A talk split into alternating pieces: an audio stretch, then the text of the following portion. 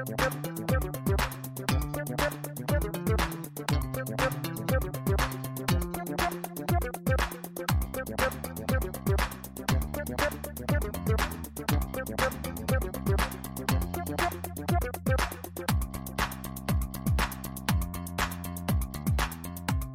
everyone. Uh, we are miraculously here at MTAC Score after so many years. And on top of that, we get to talk to Caitlin Glass today. Caitlin, thank you so much for joining us. Yeah, thank you for having me. So tell us a little bit about some of the things that you're working on that you can talk about. Uh, what can I talk about? it's nice to have a few things that I can't talk about. That's always a pleasure. Well, I am currently a full time ADR director at Crunchyroll in Ooh. Dallas, and um, That still sounds weird to me. you'll get used to it. So we're doing that. I can't say what I'm working on just yet. The spring season is starting, and uh, we're all working on new shows. Uh, so that's what I'm up to as a director, anyway. Um, still airing is a show that I finished directing um, from the winter, Ranking of Kings. Oh, that show's so good. Isn't it great? It's so good. is so one of a kind. I really hit the jackpot when when it came my way. Um, so if you haven't been watching Ranking of Kings, I highly recommend it. And the dub is almost complete coming out. So if you're a, a binge watcher, and it's easy to binge that show, you just want to know what happens next. Yes, you do. It's, Yeah. Um, let's see. That's what I worked on last season. And um, yeah, acting wise, what can I say that I'm in? Ooh, ooh, blah, blah, Nothing that I can mention yet. so, well, that's fantastic. Let's go ahead and, and just kind of get into it. What made you take an interest in acting oh, Or directing. or directing? Yeah, sure. well, I've been acting since I was a kid. Um, everybody kind of has to do it. You're forced to do it when you're young, right? Be in this or that church production or elementary school play. And uh, that's when I first started acting, and I really took to it. It wasn't until maybe the fifth grade where I had the opportunity to be in something and it required me to take the step of auditioning. And it was just a school play, but still, it was like various grade levels were going to be involved, and you had to audition to participate and uh, I auditioned and um, and I got the lead in Snow White as a little fifth grader. So that was um, that's how I started. I suppose through middle school I actually didn't really act uh, much except like at, again at church things uh, because I was in band instead. So I focused on music for a few years. And then in high school, I still did band, and then I added choir, and then I added drama, and that's when I really got more into theater was in high school. And um, I don't know, it came time for college, and I decided, well, I should keep doing the thing that I like doing the most, and that's acting. And my family was like, okay, so so that's what I did. I went got a degree in theater, and I guess the rest is history because uh, my college took me to Texas, and that's where Funimation is based, and that's how I ended up with an audition, just being in the right place at the right time. And now here we are. That was 2004 when I first started working for Funimation, and now I still work for them, though they are now called Crunchyroll, uh, as an actor. And you asked directing. How did I get started directing? Uh, I directed some theater in college because that was part of our degree programs to also study directing. Um, so that's when I first kind of had to learn how to communicate with actors in that way. And when it came time for anime directing, I was just curious about it. I'd been voice acting for a little less than a year, maybe, and I really loved being at the studio. I loved the environment because anyone who's been through um, a creative degree program will tell you you spend every waking moment with the same people for four years. Um, and not just like when you're in class with them, but when you're in theater, you also go to rehearsal every night, and then you have the show on the weekend. So they really are your family. But when you graduate, you don't really see them anymore unless they are truly your close friends. You know, they're the people who are still in school. They're busy. They've got class and rehearsal. So finding Funimation in my last semester of school was truly a godsend because it gave me a new community. I became friends with those voice actors very quickly. Started going to conventions very early on, thanks to Full Metal Alchemist. Um, which was a really big show that I got within my first year of acting. So I was looking for a way to be even more a part of this thing that I loved. And I'd loved anime since I was young. And uh, I wondered if maybe directing could be that thing. And uh, so I kind of ended up having a conversation about it with Justin Cook, uh, who's uh, like a, a, producer. Not like a, he is, he's a producer. and I said, I'm interested. I, I wonder if I'd be any good at it. And he's like, Yeah, I think you'd be fine uh, you just got to come and I had to train on my own. I wasn't paid for that, just my abundant free time because what I'm a college graduate with a liberal arts degree, plenty of time on my hands. so I would just come up and, um, you know, maybe I would have a, a small acting session for an hour and then I would hang out the rest of the day observing different directors. I did that for a, a couple months and then people started you know, they need to take a day off or they are gone on a Friday because they're going to a con or they're sick. Well, dubs still got to get made. So that's how I started this filling in for people. And um, then I got my own contract of a handful of episodes of Case Closed. I did that for a bit and then I did some One Piece episodes. And by 2007, I had my own show to work on, and that was Suzuka. And in 2008, um, was Ouran High School Host Club. So yeah, it was only my maybe only my second full show that was all mine. It's pretty wild. That one was really good. Wild yeah. to think about. Yeah. I'd worked on plenty of other things, like working on One Piece. I'd done many One Piece contracts, and um, also, you know, as I mentioned, Case Closed and helping other people on other shows along the way. But yeah, Suzuka was my first show, and I want to say Ouran was only my second or third show. Yeah. That's incredible. Yeah. it just good good on you just putting in that kind of effort and and being able to get those opportunities and making the most of them. Thank you. It, it stuck around. Um, you know, I got married in 2009, and in 2010 we left the country. We went to go live abroad um, in Spain, and we were gone for about a year and a half. So when we came back, it took some time to get back into directing and even acting i think folks folks were hesitant they wondered if i was going to like leave the country again so it took a bit i continued to teach english um, for a year or so when we came back until eventually the acting work picked up enough that i didn't have to rely on a second job and by 20 late 2014 i was approached by funimation to come on board full time and be like a 40 hour a week, like a salary directing position, which I took in 2015. And I've been doing that ever since. Well, very congratulations. Thank yes. you. And I'm a senior voice director. It's a trip. That's, mm-hmm. yeah, at Crunchyroll. So. So you mentioned, you know, being a, a fan of anime as a kid. I'd be remiss if I didn't ask what kind of shows you'd like. Ah, well, when I was younger, I was of course into Sailor Moon, huge into Sailor Moon. When it was on Toonami in the afternoons when I was in high school, um, so I was into that. Pretty much whatever was easy to get my hands on at the time. Which uh, thankfully I lived by a blockbuster that had tons of anime because every blockbuster would be different because they're franchises. So I watched whatever they had, which was you know all of the really popular things, so like all of Evangelion, which I adored, and then sometimes really obscure stuff that I can't even remember what it is. Anything that like ADV was putting out because they were the most prolific at the yes. time in the early 2000s. Yes. I was watching all of that stuff. Uh, and then, of course, whatever was on television, which was Funimation shows, so all the Dragon Ball things. And also, the, um, I did see Fruits Basket, which was on TV, but I saw that. Um, other cool stuff coming out of LA. Of course, Cowboy Bebop. Of course, Cowboy Bebop.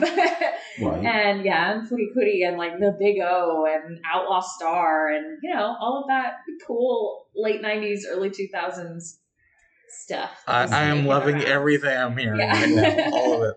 Yeah. I think my favorite back then, my favorite show, and it's still a favorite today, uh, is Kare Kano, His and Her Circumstances. Yes. Yes. Adore it. Adore it. That was one that I would like save my pocket change because I didn't have a lot of money and I wanted to I would like I have to own this show. So I had like a box of just change periodically would count it all out to be like do i have enough to go get the next dvd oh my mm-hmm. gosh so that is a a prized possession of mine. was that something that you got into because of Evangelion, or was that just its own thing oh, that you? because of Gainax. I don't. I was only just starting to learn about things like Yeah. studios. Yeah, my best friend's brother introduced it to me while I was home for some holiday, and I feel like he mentioned that it's by the same people who made Evangelion, and that's kind of why he was so amazed.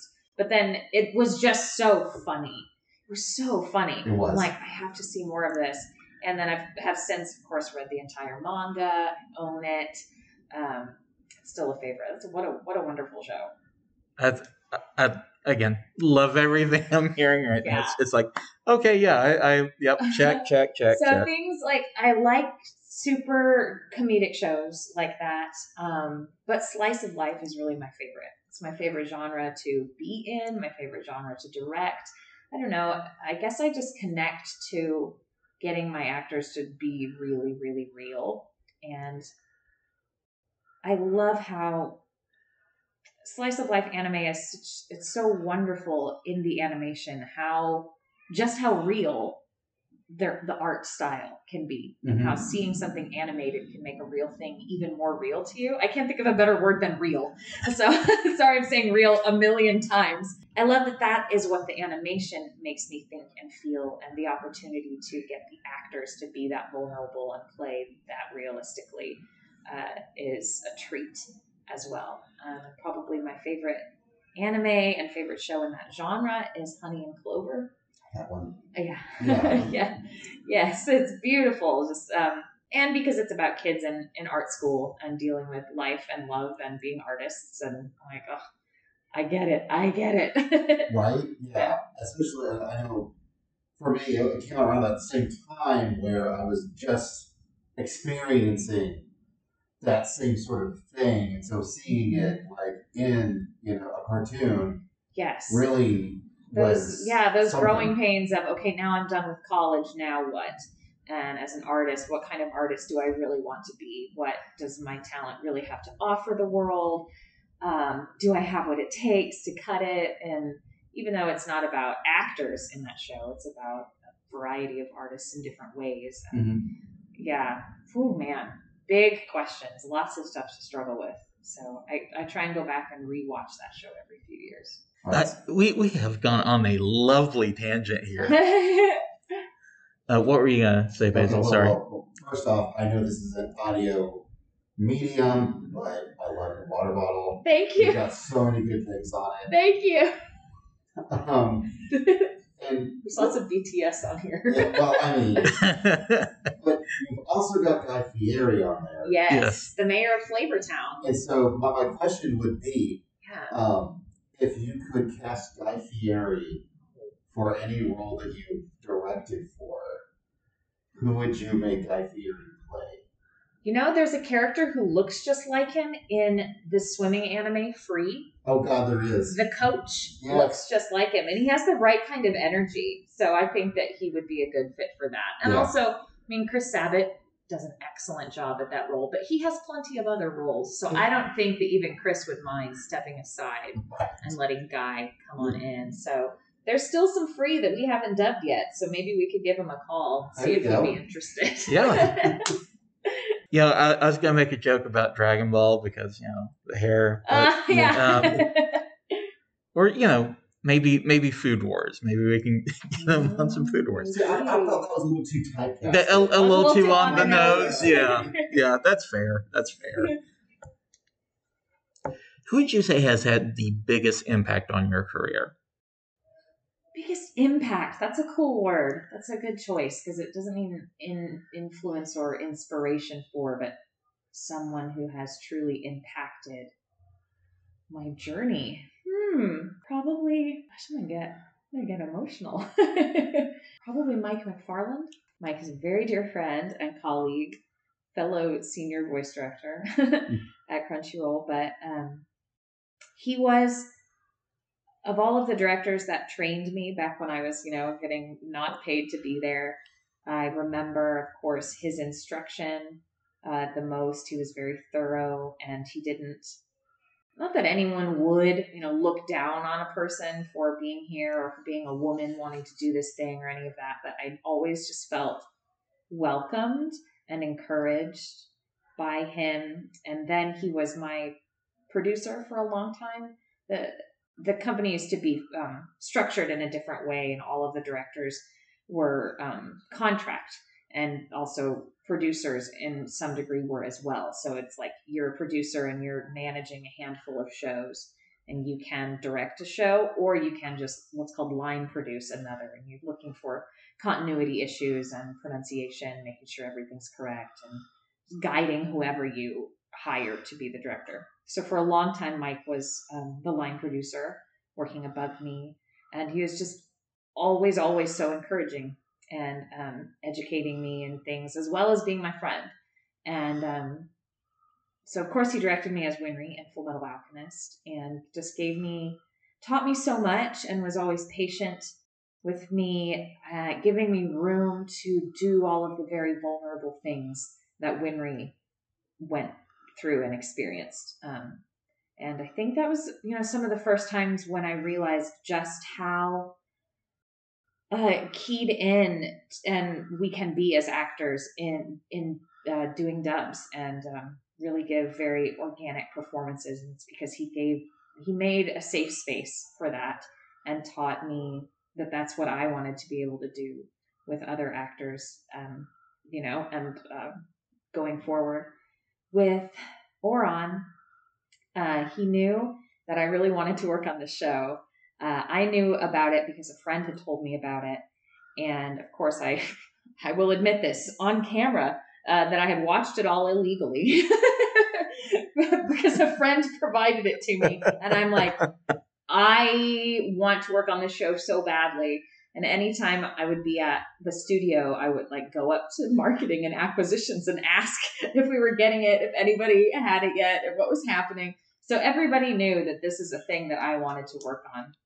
And then we did acquire it. But then the question is, which producer is it going to be handed to? And if they get it, there is still no guarantee that I would get to work on it. Well, thank God uh, they gave it to Mike.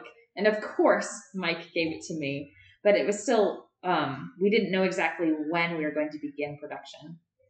And as unfortunate luck would have it, I was in China uh, when production was set to start. I was there for about three weeks working on a video game, and uh, which was a really great experience. So it was not unfortunate to be in mm. China. I loved it. But um, we needed to get started, and Mike couldn't easily communicate with me because of the time difference. So he told the higher ups that, like, don't you dare give this to anyone else just for the sake of getting started. Caitlin will kill you. and and so he, without my permission, said that I would work like 12 hour days, 14 hour days, 16 hour days, whatever it took, as soon as I got back to get us caught up to make sure that I was the only one working on that show. Like he didn't even want to start it and pass it off to me. He's like, it's hers. You have to let her have it. And, uh, and they did that. Thank God. So if that weren't enough, that was already enough of a gift. As the audition process um, proceeded, I was struggling with the character of Haruhi because when you're preparing for a show, you you have to learn everything about it. And as anyone is supposed to do who watches Ouran, you fall in love with this character. You're meant to really root for Haruhi. It's her story. And I was so connected to her. And I'm like, I think that I really want to play this part, but I know what that looks like being right. the director, casting yourself in the lead role. Um, but Mike really believed in me. He did make it harder for me. He's like, you have to record the entire first episode. I have to hear you do the whole thing and prove to me that you can do this voice, bring this character to life, and fit in with the whole ensemble. Whereas everyone else just has to say seven lines, you know, in an audition. I have to do the whole thing. Um, but he believed in me and he came to the first, you know, hour or so, my first session for that episode to help me kind of confirm this is where we want the voice to sit and gave me some tips and pointers. And then he bounced up out of there and the rest was on me. And after he heard it, he said he liked it, he was proud of it, and he just wanted to be able to speak up for me. Should anyone, you know, around the water cooler try and you know, talk trash about Caitlin just cast herself in her own mm. shows or whatever. Um, so yeah, he he's so important. And what was the word you used? Impactful. Yeah, impactful. So of course I had to cast him as my father in that show. and uh, and yeah, he's still wonderful. I still go to him and ask questions, um, even though we're technically like on the same level or whatever. We have the same title, but he just has so much expertise and a really uh, particular ear for things. I'm still amazed when I'm directed by him about how picky is an is a nasty word, but I just can't think of a better one of that he might be about how to inflect something or how much to move something by you know a quarter of a frame one direction or the other. Well, that's the kind of like detail that you want. yes, Yeah, I'm sure both being directing but also directing. Yeah. You Yeah. know, to make things you know, sh- give that extra bit of shine. yes, I mean, And, and I think it's just spectacular that you had that kind of support. yeah. yeah, it's pretty amazing. Um, speaking of challenges, going back to Ranking of Kings, which again, if y'all have not watched it, please do. It is what it's, it feels like a very like European fairy tale, but Yeah. it's such a unique spin to it it. has a nice kind of Ghibli vibe. Yeah. Um, Character design is so different. but the main character is also really interesting in his own very particular Yes. set of circumstances that had to be a real challenge to figure out how to direct. Surprisingly not. So it isn't a spoiler because anybody who just reads about the show would know that the main character Bojji is deaf and also does not speak. Uh, he doesn't verbalize with words, we should say. Hmm. He can make sounds, but he doesn't speak words. Um, we knew that, if at all possible, I say we, meaning like me, my team, I guess, my assistant, everybody, that I wanted to cast someone who had some type of challenge like that in in their life, um, whether it was related to hearing or speech, or perhaps just some other physical disability, so they knew, just so they could represent that community. I don't want to belittle any other actor who doesn't have any of those circumstances and assume that they couldn't empathize or they couldn't portray. They absolutely could. It's your job as an actor to learn how to do that. And if you don't have that set of circumstances, you find something in your own life that parallels that and you channel it into what you're supposed to do. But for the sake of properly representing that community, who I've never really seen, well, I shouldn't say never, there's a silent voice Mhm. um, it is a really excellent example of um, the deaf community in anime. But so, okay, rarely represented Right, right. in animation at all, and then certainly in anime. So I kept that in mind, but it's a sensitive topic. You don't want to like put that in the audition sides. Like, please don't read for this character unless you are like, oh no, no, no, we can't do that. So it's more like um, we encouraged everyone to listen to the Japanese, like watch the. I think the first episode was out by the Mhm. time we had auditions, and watch the trailers. Um, and we used full scenes so they could see like here's what these adapted lines go with. You can understand the types of sounds that Bojji makes. And we figured the safest thing to do would be emulate the choice that the Japanese made. So try to do essentially what Bojji does in, in the Japanese. And um, we had a, great people read for it. And then Emily Fajardo just nailed it. She just nailed it. She's so fantastic. And um, you could reach out to her and, and speak to her about what her own uh, difficulties have been in her life. But she has just a beautiful uh, story to tell. Um, and she was wonderful. She's so great. What a great, cool show. It's, it's really good. Sorry, you mentioned that one. Oh, oh, yes. so special. So, what is the biggest challenge for you as an actor? Oh man. Hmm. Staying staying positive when you don't really see work coming your way. Right. I'm thankful, so grateful that I have a full time job. So thankful to say Funimation, even though they were Crunchyroll now, that taking care of all of us during the entire pandemic. We were so well cared for. Um, it was wonderful. We weren't worried that we were going to be fired. It was more community, not fired, let go, I guess, community effort of how can we get back to dubbing as soon as possible to bring joy to people during this time and to see everyone really rise to the occasion and come up with all of these crazy ways to record and the way they wanted to include the actors so much that they provided equipment for them if they didn't have it is just unheard of. Um, so applause to them.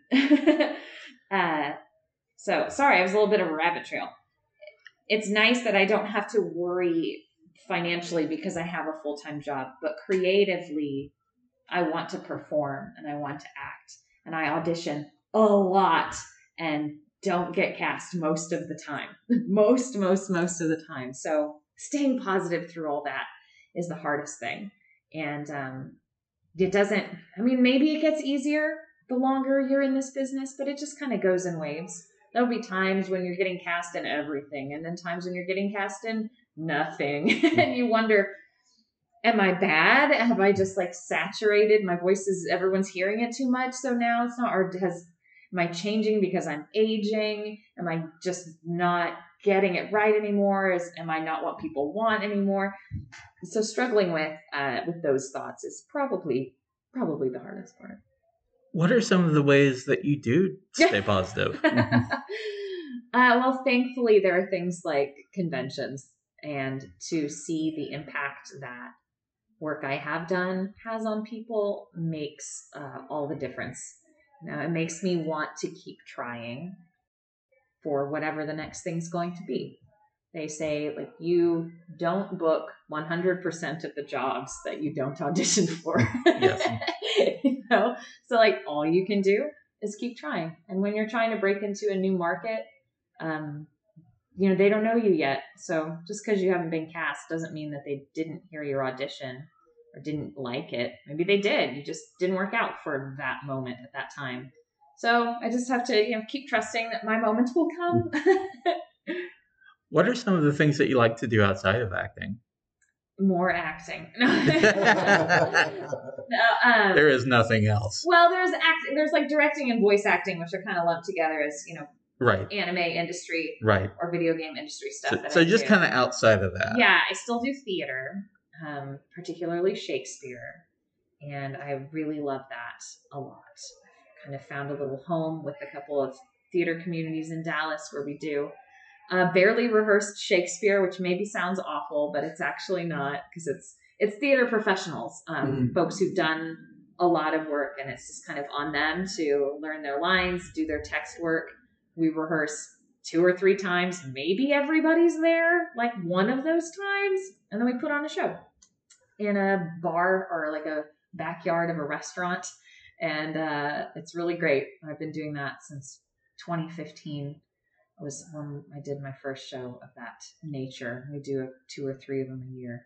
Any particular plays that is just extra fun to to put on, or all are man. I've been in the Tempest twice now, and then I've also done some like full length. Uh, well, they're all full length, but I mean full length rehearsal process right. uh, the run of the show. So the barely produced Shakespeare stuff we just perform once or twice. Um, and I really loved I got to play. I also get to play things that you wouldn't normally do in a full blown stage production. It's like gender bent, age bent, nobody cares. Uh, anybody can really be anyone, which I think is wonderful. So as a how old am I now? 40. So in 2017, you know, I was just what 30. What's math? 33. 2017 was just five years ago. 35 years old. I was playing Prospero in The Tempest, and I didn't think that I was right for it. But again, everybody was like, "No, we want you to do it," and it's probably one of my favorite things I've ever played. Um, so yeah, I just like Shakespeare. I like to say the words even any any role is fine. I just love the fact that these plays are so old and they're still relevant, and I still get to say these words that Shakespeare wrote so so so many years ago. That's really cool to me. I mean, I'm, I'm sold. Tempest is yeah. also my favorite of the plays. Oh, you love too. the Tempest? I love the Tempest. Yeah. That is, I love that the answer was, in fact, more acting. More acting. yeah, it, it, wasn't just a, a, throwaway joke. No, it's it's, it's more. Acting. It's actually more acting. um, well, Caitlin, this has been absolutely wonderful. Uh, um, thank you so much. But before we let you go, um, if people want to follow along with what you're doing, what's the best way for them to do that? Sure. So you can find me on social media. I am at Caitlin's Voice. Typically, the best place, the place that I like interacting most with folks is on Instagram. So come find me there. I am also on Twitter, but that's just going to be more informational. Like, hey, here's the con I'm at. Hey, here's a show I'm in. Um, but if you're into like daily posts and pictures of my dogs and things like that, Instagram is the place to be. So at Caitlin's Voice. Well, this has been wonderful. Thank you so much. You're so welcome, you guys. Thank you. Thanks for listening to yet another production of the Awesome Cast, your podcast for everything awesome. You can find us online at awesomecast.com, O S M C A S T.com, or, you know, wherever you find your podcast, just search for Awesomecast. You can also find us on the social medias, Awesomecast at Twitter or on Facebook. Of course, you can also find our wonderful interview guru, the greatest living interviewer, John Robbins, at J5 is Live. Or perhaps you'd like to follow our amazing editor, Anna, at Angel Darkfire, or just me at It's Basil Time on Twitter. Our theme song is produced by DJ Inabito, and you can find him online at djinabito.com. And once again, thanks for listening to the Awesome Cast. We appreciate you.